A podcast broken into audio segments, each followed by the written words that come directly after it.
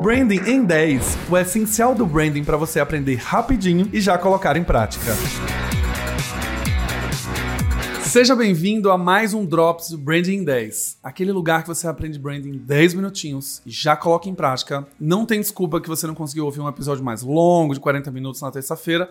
Na quinta-feira que a gente vai aprender um conceito super rápido para você já, ó, construir marca. Mas antes, se você chegou aqui através do link de um amigo, seja bem-vindo. Eu sou o Galileu Nogueira. Eu tenho 13 anos de experiência ajudando a construir marcas muito queridas nesse Brasil. E quero dizer para você também duas outras coisas. Primeiro, que esse podcast está no top 20 de podcasts de negócio do Spotify agora em agosto e que a lista de espera para a próxima turma do Branding de Perto Imersão já está aberta. Se você quer aprender mais conteúdo com mais profundidade, você vem me escutando, vem me acompanhando no Instagram, vem me acompanhando no LinkedIn e quer realmente aprender para você se destacar profissionalmente, ser promovido e quem sabe até se movimentar para uma área de branding, vai lá, galilanogueira.com/bdp que a lista de espera já está aberta e as vagas são limitadas, beleza? Avisei tudo isso para falar que vamos embora agora para falar sobre um assunto que vocês me perguntam muito: metodologia para construir marca. Será que existe uma sequência para você começar a construir uma marca? Hoje você vai abrir uma empresa, abrir hoje. O que, que eu tenho que fazer para construir uma marca certa, para construir uma marca direito, para construir uma marca sem bagunça? Vocês acham que construir marca é bagunça? Não é bagunça. Eu ensino isso lá no, na imersão Branding de perto, mas hoje aqui eu vou revelar já o primeiro passo, que é o passo que você precisa também, se você por acaso não quiser estudar lá com esse vídeo aqui você já tem um bom conteúdo, mas obviamente quando você tem 8 horas de aula com a duração muito mais longa, você vai conseguir aprender com mais profundidade, beleza? Existe um fluxo que eu trabalho que para mim é o que mais faz sentido. Eu aprendi em livros com o menino David Acker e também com alguns outros autores de teses de mestrado, doutorado, enfim, que eu li para formular isso na hora que eu estava criando o curso, que é o seguinte: toda vez que a gente vai criar uma marca, a marca ela vai ser criada a serviço de um negócio. Então, uma vez que ela vai servir a um negócio, servir a uma empresa, a primeira etapa é a estratégia de negócio. Não dá para a gente construir marca sem saber qual é a estratégia de negócio.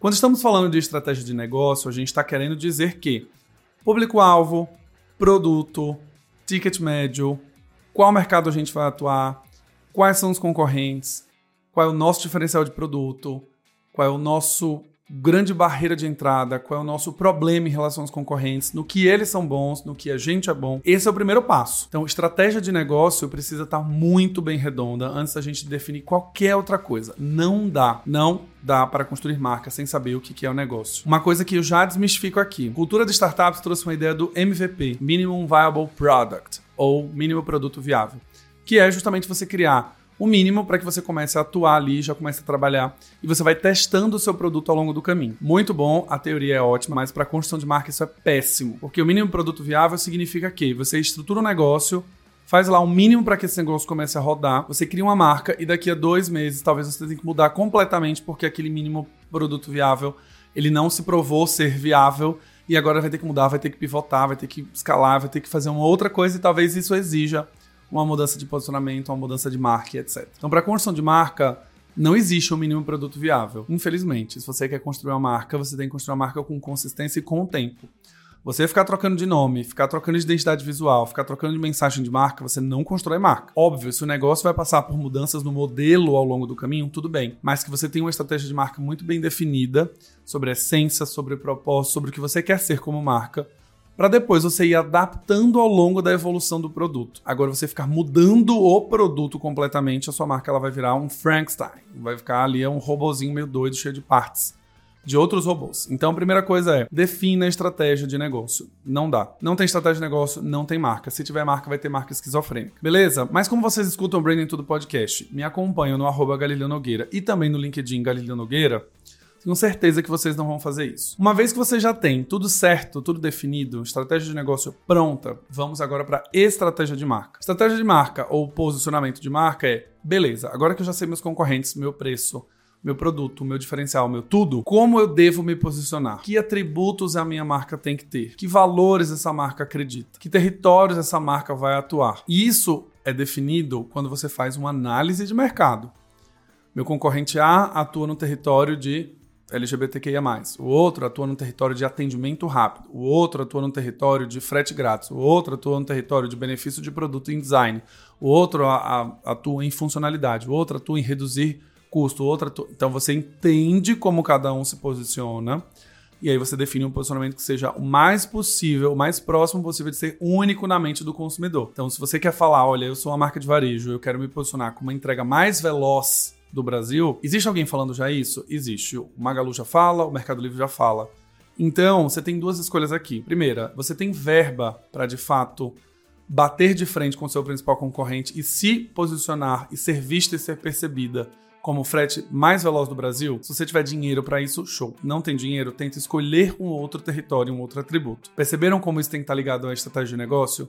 Não dá para eu falar que eu sou a entrega mais veloz do Brasil quando eu não tenho uma estrutura de negócio para ser a entrega mais veloz do Brasil. Branding bom não salva produto ruim, vocês já sabem disso. Mas vamos lá. Definido então seus atributos de marca, valores, territórios, crenças, a gente vai para o terceiro step. Eu ia falar segundo, mas é terceiro, que é a gente começar a desenvolver a identidade verbal. A identidade verbal se desenvolve através do naming, a gente batiza o nome dessa empresa.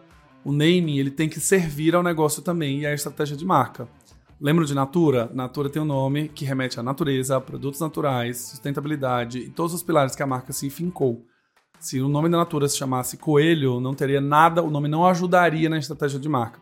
Percebam que ele foi definido depois da estratégia de negócio. Se ligaram nisso? Bom, vamos embora. Definir o nome, vamos definir agora personalidade, arquétipo, tom de voz, linguagem, manifesto de marca. Definido tudo isso, você agora tem a sua essência de marca, personalidade de marca. Lembrem que uma marca ela só tem personalidade quando ela fala, quando ela conversa com você. Uma marca só visualmente atrativa não é uma marca que tem personalidade necessariamente. Ela pode ser toda colorida, pode usar bastante ilustração, ela pode passar uma ideia de ser uma marca mais jovem, por exemplo, mas não necessariamente a personalidade de marca vai ser percebida só através da expressão visual. A expressão verbal tem um peso enorme para construir personalidade de marca. Beleza? Passamos da identidade verbal, vamos para a identidade visual. A identidade visual tem que traduzir o nome, a essência, a personalidade através da arte, através do design. Por isso, invista num bom estúdio de design, invista numa boa agência de design, invista em um bom diretor de arte porque ele vai conseguir traduzir isso visualmente e construir uma marca mais próxima da sua personalidade do que simplesmente você chamar o seu sobrinho do CorelDRAW para fazer o seu logo e que às vezes não vai traduzir nada, ele simplesmente vai achar esteticamente bonito, mas ele não necessariamente vai servir para sua empresa, para o seu negócio. Definido então identidade verbal e identidade visual, a gente tem sim a última etapa, que é a etapa de comunicação. Aí é onde a gente começa a desenvolver mensagem de marca, campanhas de comunicação, site, landing pages, peças, peças para criativos do Facebook, criativos para o Instagram, stories, feed, estratégia de conteúdo. Aí entram todas as estratégias de comunicação. Perceberam que existe uma lógica, uma linearidade nesse processo? Então a gente tem estratégia de negócio, depois você tem estratégia de marca, aí depois você tem as suas expressões, a expressão verbal, a expressão visual, e depois a gente transforma tudo isso em comunicação. E a gente tem a mensagem principal de marca, a gente tem de fato as peças que traduzem isso, que é uma junção da identidade verbal, da visual, que já traduziam estratégia de marca, que já traduziam estratégia de negócio. Além disso, tem outra dica bônus aqui no finalzinho, já são nove minutos. A gente tem uma dica bônus que é o seguinte: momento de marca. Criou uma marca agora, ela é desconhecida das pessoas. Ela não sabe quem você é, ela não sabe o que você faz. Você vai ter que fazer o quê? O momento de marca dela é awareness. O momento de awareness é o momento de apresentar a sua marca ao mercado. Dica bônus é, geralmente as mensagens nessa primeira fase são mensagens de apresentação. Oi, eu sou o iFood, sou um aplicativo de delivery que entrega comida na porta da sua casa. Ponto. Sua mensagem de marca inicial é essa.